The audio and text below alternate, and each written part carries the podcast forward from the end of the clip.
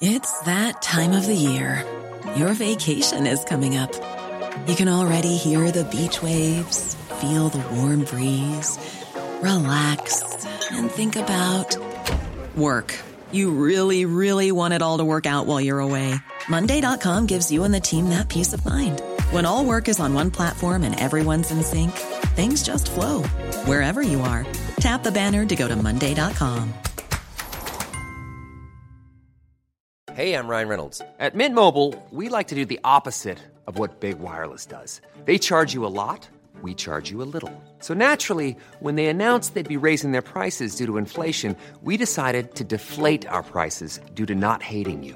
That's right. We're cutting the price of Mint Unlimited from $30 a month to just $15 a month. Give it a try at mintmobile.com slash switch. $45 upfront for three months plus taxes and fees. Promote for new customers for limited time. Unlimited more than 40 gigabytes per month. Slows. Full terms at mintmobile.com.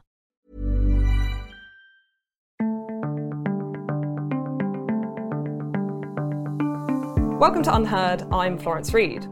School boards don't often make the news, but we've found something quite interesting that happened last week in San Francisco.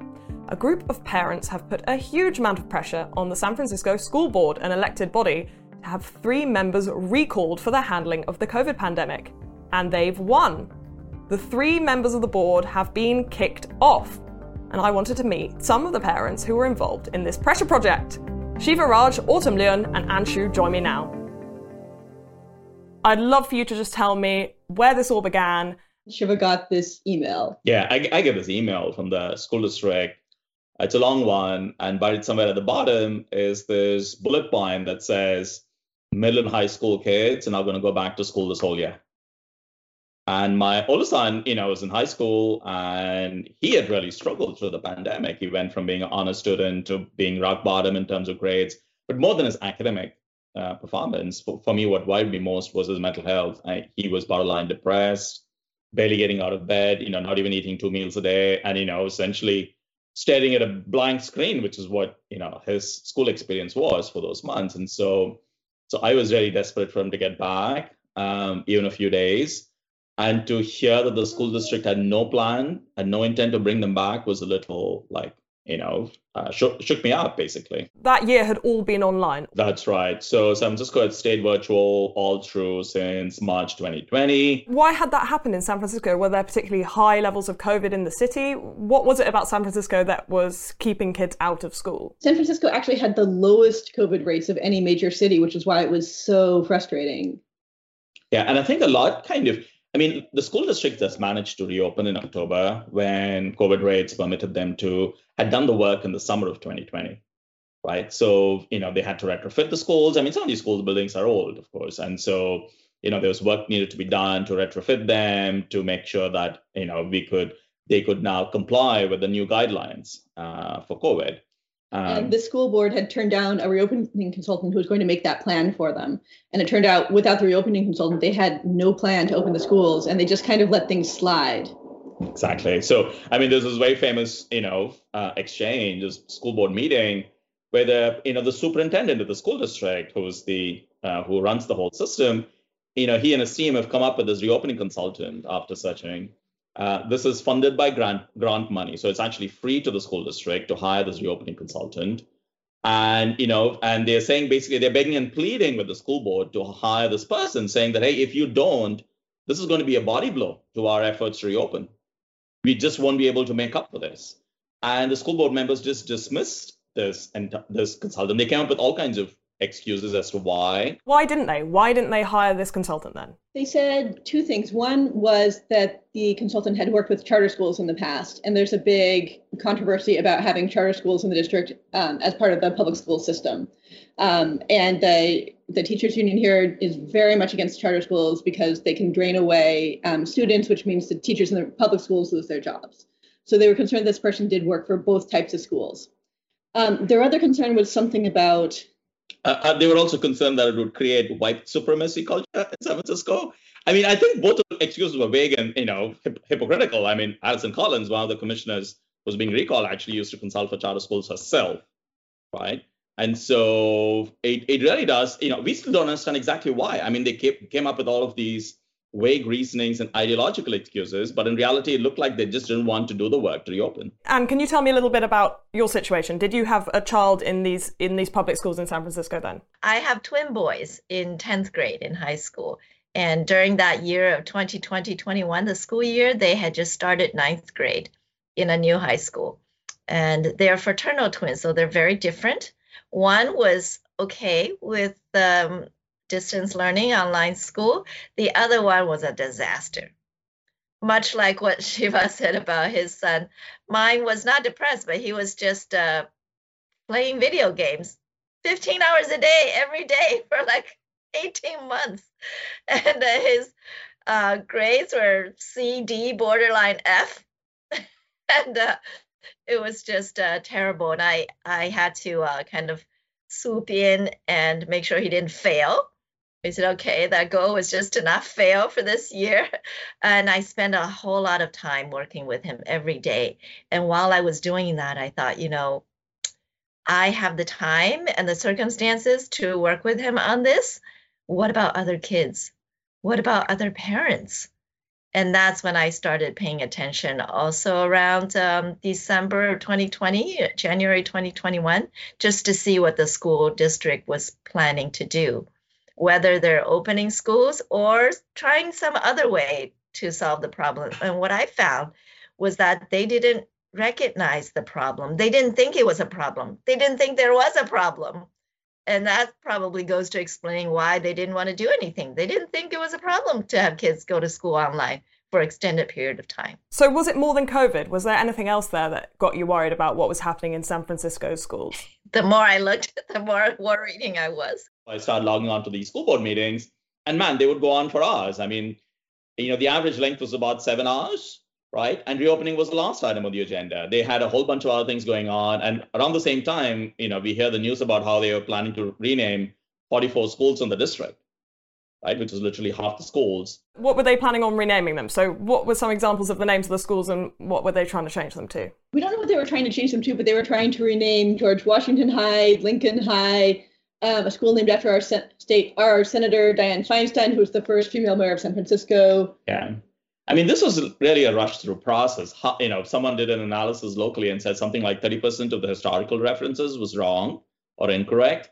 Um, you know, for example, they thought, you know, they want to rename Paul Revere School because they thought he had fought the Penobscot Indians. Turned out he had actually participated in the Penobscot campaign against the British. This renaming was sometimes framed as a social justice issue. So it was people related to issues of racism. Is that is that the reason they gave? Racism, colonialism, etc., etc. Um, and so those were kind of the broad brushstroke parameters that they used, but they really didn't seem to have paid attention to actually researching the history behind many of these individuals. Um, yeah. One guy they tried to rename his school because of something that had been done by his foundation after he was dead. Right. So, and yeah, and and so and you know keep it keep aside kind of just the way the thing was done, which was absolutely um, you know flawed process. Right. They didn't consult with the community that was actually going to be affected. The school community didn't get involved in this thing. The research was wrong. They used Wikipedia, and there's you know so many so many errors but the timing was terrible. I mean, here we are, you know, the house was on fire and, you know, they're thinking it out in the basement. I mean, that's how it felt. I mean, we had such deep seated anxiety about what was happening with our kids every day at school. And the school district and the school board seemed so disconnected. Yeah, I mean, parents calling in sobbing, asking them to help with the closed schools. And instead, they decided to rename them. Was there anything else there that kind of piqued your interest when you looked into what was happening inside those school board meetings? Well, second and bigger issue was that they just didn't have a plan. Uh, they hadn't done any of the work to reopen. So, uh, you know, so they the, the the MOU with the teachers union was not signed. Right, this was Jan Feb 2021. Not a single school site was ready for reopening, even as late as Feb 2021 the uh, the testing infrastructure was not in place. They did the RFQ for that in Feb 2021, and it was only approved in March. So, you know, in Jan 2021, when parents were crying, you know, 58% of the families wanted their kids to return, including from underprivileged backgrounds, especially if you're, you know, if you're an essential worker, if you're a single parent, you're working outside and don't have the luxury of working from home like many of us had. Man, you were you were really struggling, and your kids were falling far and far behind. And we could see that in the data We could see that in the data that the disadvantaged kids were the ones who fallen the furthest behind. And here's a school board that talks about social justice and racial equity 300 times a second, and yet cannot reckon with the fact that its actions are actually, you know, resulting in the most underprivileged kids falling furthest behind. And so they were so caught up in symbolic stuff, unwilling to do the actual practical things that needed to be done. Ann, could you tell me a little bit about why there's been such a high proportion of Chinese American uh, people speaking up against the school board in San Francisco? Siva talked about the reopening of schools as one of the biggest issues. A second one, and one that's in particular of importance to Asian Americans and Chinese Americans, is the Lowell High School merit based admissions process that was canceled hurriedly by the the Board of Education. So Lowell High School is a very famous high school that is merit based here in San Francisco. Um, there, I believe there's 16 high schools. Um, two of them have some sort of criteria. Low is one with um, academic criteria, and another one School of the Arts. Does merit based mean that there's an admissions test to get into the school? Correct, correct. The rest of the public high schools, you get randomly assigned. We call it the lottery system. Okay, so only two of them have some sort of criteria. One is academic based, one is um, arts uh, performance based. The rest of the 14 high schools are random. So the Board of Education, I think it was in February or maybe January, they rushed through. They didn't agendize the uh, the the topic correctly. They were going to talk about what racism at Lowell High School, but then at the meeting they actually passed a resolution to remove the merit-based criteria. Like what? Is that the same thing? as racism or existence or potential existence of racism at Lowell? Is that the same thing as removing the merit-based criteria? So they snuck it through, um, but there were some parents who protested, uh, and they just didn't listen, and they, they just passed it, and that really, really angered the Asian American community because it was squarely aimed at lowering the percentage of Asian students at Lowell High School, which was slightly over 50%, maybe 56 or something like that. That was the whole point of removing that merit based criteria was to lower the percentage of Asians. And that just was, um, we just felt very disrespected. we discriminated against, and that really angered um, the the Asian parents because education to Asians, I can't think of a, another issue that is more central and important to the Asian uh, community. How could they justify then removing that merit-based system if it was it seemed to be doing very well for Asians in San Francisco? How could they justify that through the lens of reducing racism in the school? How how did they make sense of that? I have no idea, you guys. well, I think the, the reason why they wanted to tinker with the merit-based admission policies because the percentage of Black and Latino kids in the school system is lower than in the in, in Lowell is lower than the school district. So that is that was the reason why um, they wanted to you know work with the admission system. Now, just to kind of give background, Lowell is not 100% merit based. It's about 60% merit and about 40% actually is admitted based on other criteria, including you know, targeting middle schools that have traditionally, you know, had uh, more disadvantaged kids coming through. So it's not a 100% merit-based system, right? So there's There's never been a faster or easier way to start your weight loss journey than with PlushCare.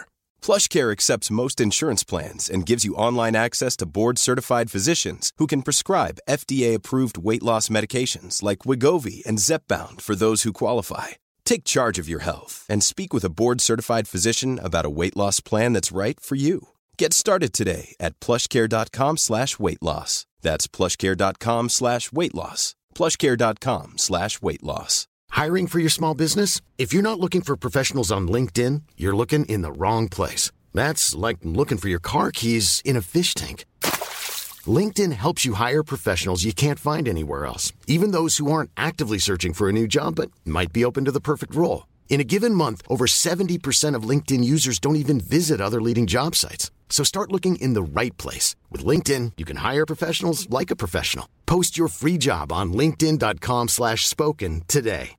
One size fits all seemed like a good idea for clothes. Nice dress. Uh, it's a it's a t-shirt. Until you tried it on. Same goes for your healthcare. That's why United Healthcare offers a variety of flexible, budget-friendly coverage for medical, vision, dental, and more. So whether you're between jobs, coming off a parent's plan, or even missed open enrollment, you can find the plan that fits you best. Find out more about United Healthcare coverage at uh1.com. That's uh1.com. Hey, it's Sharon, and here's where it gets interesting. Raise your hand if you want salon perfect nails for just $2 a manicure. Yeah, me too. With the and June Mani system, you can say goodbye to expensive services that take hours and hours and love your nails more than ever. I would know I've been doing it for years. Get 20% off your first Mani system with code PERFECTMANI20 at oliveandjune.com slash PERFECTMANI20. That's PERFECTMANI20 at oliveandjune.com slash PERFECTMANI20 already been ways to bring those kids into into Lowell. Um, the the real challenge though is that you know San Francisco actually, if you step back, has one of the highest disparities in educational outcome between white and Asian kids and Black and Latino kids across the state of California, right? And it's a function of a bunch of things, but fundamentally, it's a function of the fact that we don't provide enough support at the elementary and middle school level. So by the time they come into a you know a high school like Lowell, um, you know, not enough kids are able to qualify for the school district for that school because they just haven't had the support they needed at the time they needed. Yeah, so you end up with kids who are at the high school level who still can't read, and admitting them to Lowell doesn't do any good because they can't take advantage of the of the classes there. Right. I mean, I could be good at math, um, but if you put in put me in an advanced math program, I may not be able to cope with it, right? And then I'm going to walk back thinking I suck at math right? And so it's actually counterproductive for a kid who is you know not ready for that advanced coursework to push them into that advanced coursework. So there's a lot of complex. I think Lowell, you know, the whole admissions issue, and you know, is there's a lot of complexity around it, and there's a lot of nuance, which I think the school district basically refused to acknowledge, and so they pushed this through in five days without really consulting with the community, and therefore, you know, and therefore the people in the community felt completely unheard. Okay, but they, we're redistributing the uh, assets of San Francisco school system, and yet still we don't have kids going to school. Is is that right? Uh, exactly. At the same time. So, right? are so your are your kids are your kids currently at home? Are they are they at home right now? No, they're back to school. Uh, so and High went back to school in the fall of 2021, so August 2021. So and we were the only school district uh, that amongst top 25 cities in America which did not bring Midland High School kids back that entire academic year, despite having the lowest COVID rates across those comparable cities. And are your children back at school? Yes, yes. We all went back this school year, which is 2021 fall. And how, lo- how long were they out for? Um, how long were they doing their home learning for? March 2020 to August 2021. Almost 18 months. And um, when your children going into school now, do they have to wear masks? Do they have to social distance when they're in the classroom? What are the rules in, in San Francisco at the moment? Only masks. indoor, yeah. So there's the mask mandate. The California mask mandate is still is still running. For kids. For kids, but not for adults. Not anymore. Right, and what's the justification for that? Is that only children spread COVID in California, or? it's a good question. Um, I think what the state has said is that it's going to review that by Feb 28, so it's a couple of days away from doing that and seeing if we need that. Outdoor mask mandate also applied to kids, but is not the case anymore. Okay, so let's talk about the recall itself. So we've got all of these different factors kind of building up. Um, we've got the COVID closures of schools, and then this slightly strange juggling of priorities with the school board talking a lot about racism in San Francisco schools when kids aren't even being able to go into school to, to learn. So we've got these weird juggling priorities going on. At what point do you get involved? Well, Shiva and I on Valentine's Day over plate of brownies were like, we've tried everything to get the school board to behave and to focus on what needs to be done. Um, and none of it has worked. I mean, the city even sued the school districts. None of it has actually resulted in the schools getting open or the school district making plans to reopen them. So what is there possibly left to do? And we saw that another school district had started a recall effort. Two weeks later, all the kids were back in school. So we're like, great, we'll start a recall effort. And yeah. two weeks later, the kids will be back in school. um, so we announced on a local blog that we were going to run a recall. And one week later, we had 7,000 people on our mailing list and over a thousand people in our Facebook group. Um, we were new to town, and so we didn't know a lot of people. So we had to crowdsource the entire thing. But it was something that so many parents in San Francisco wanted, and so many community members in San Francisco wanted, that our knowing like three people in the city was not a problem because every time we needed something, someone would step up to help. Yeah. I mean, at that point, it was obvious a lot of frustrated parents. I mean, we had done protests on the streets, etc. Not, nothing seemed to move the needle. Uh, and we were actually thinking somebody else would do this. And so we, you know, we reached out talking to others and nobody seemed to be interested. Everybody thought it was impossible. People involved in politics generally don't like doing stuff, I guess, that seems very likely to fail. so they want to kind of pick up stuff that looks likely to succeed. And so, and we were like, it doesn't matter if it's going to succeed or not. We got to do this, right? And it's really important for our kids. And you know, didn't matter what the outcomes were. I mean, we were determined to make it win, but the outcomes really didn't matter. And you did end up winning by a massive margin, but the head of the board of supervisors said that you were all closet Republicans. Um, that was the the phrase that he used to describe all of the parents who had mobilized um, to create the recall. I don't want to pry into your own personal politics, but are you closet Republicans? No. um, if that's an awful lot of closet Republicans for San Francisco. we don't have that big a closet here. and San Francisco, we pride ourselves on coming out of the closet, not staying inside. I think you know it just shows that there's been a tendency in the city to call anyone who you disagree with uh, racist, white supremacist, Republican. These are all swear words in San Francisco. And that's what, you know, the board president of the board of supervisors has done. Instead of acknowledging the fact that he and his friends on the school board have let down every kid in our city, he wants to, you know, blame it on other people. He and his friends are responsible for this mess. And it's about time elected leaders in San Francisco who are responsible for this mess actually stand up and say, we fucked up. I'm sorry. We will do better. That's what I want to hear from people like him not try to blame it, pass the blame on to other people. Acknowledge the, the this is affecting our children. This is going to handicap so many of our children for the rest of their lives.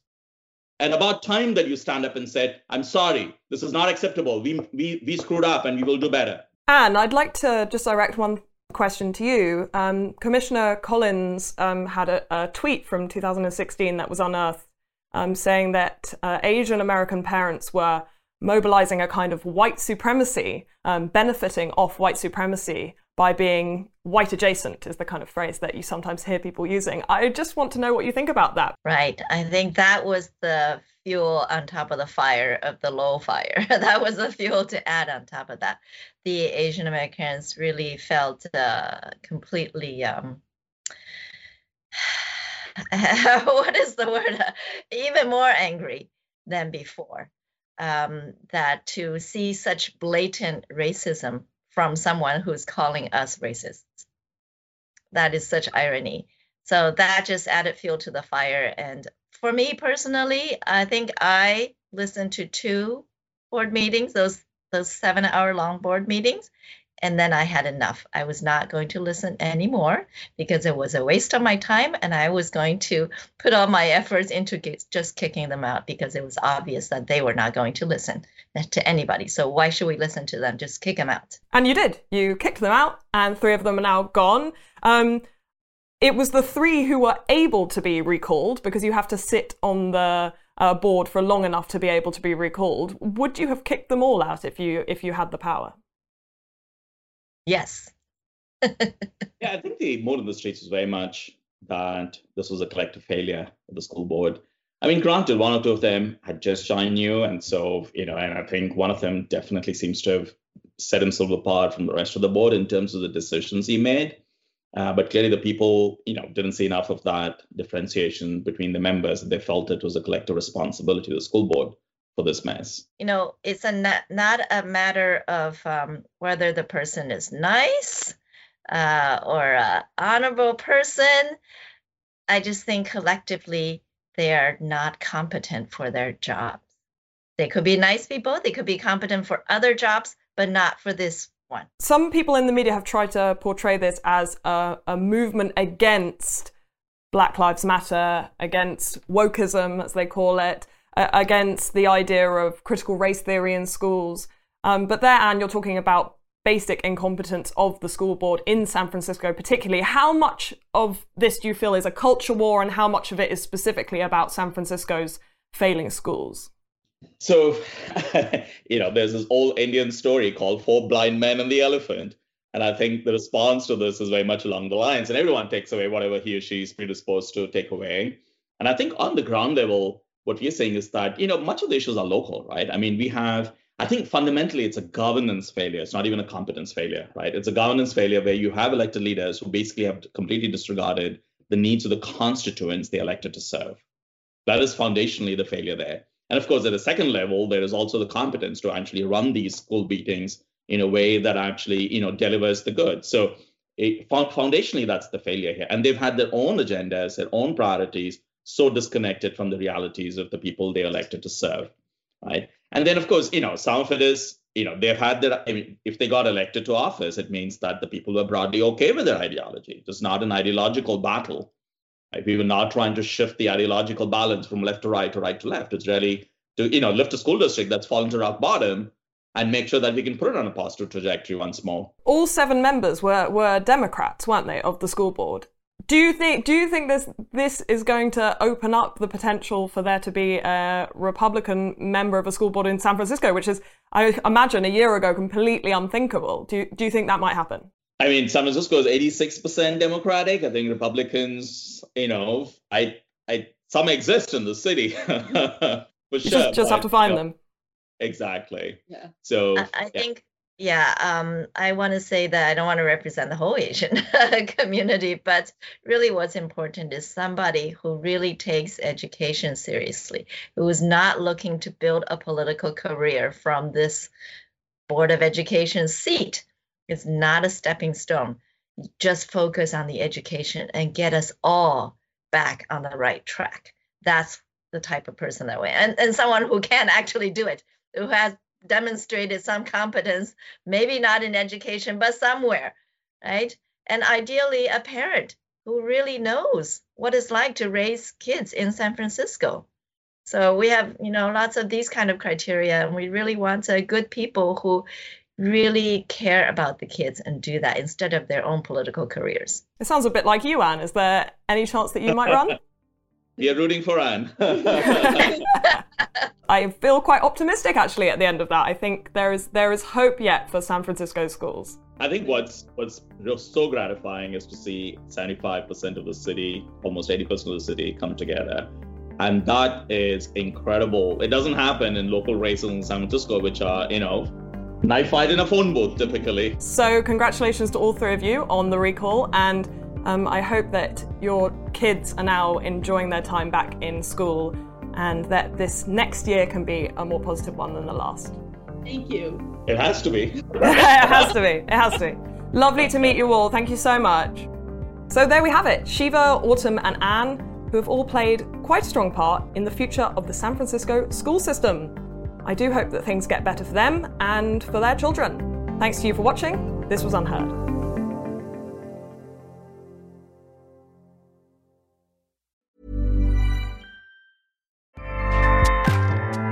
ACAST powers the world's best podcasts. Here's a show that we recommend. Are you a reality TV junkie? Do you ever think, dang, I wish I had someone to talk to about all the trash TV that I watch? Well, look no further, garbage lover, because Reality Gaze is a podcast for you. Hello, I'm Maddie. And I'm Poodle, and we're the Reality Gaze. We talk about all your favorite unscripted shows like The Golden Bachelor, Love is Blind, and TLC's big, messy behemoth, 90 Day Fiancé. And if you're driving to work, folding laundry, or just pretending to listen to your husband talk about sports, just put on the pod, and you've instantly got two gay besties spilling all the tea and reading these people for filth. So come at us, y'all. Find Reality Gaze wherever you listen to podcasts.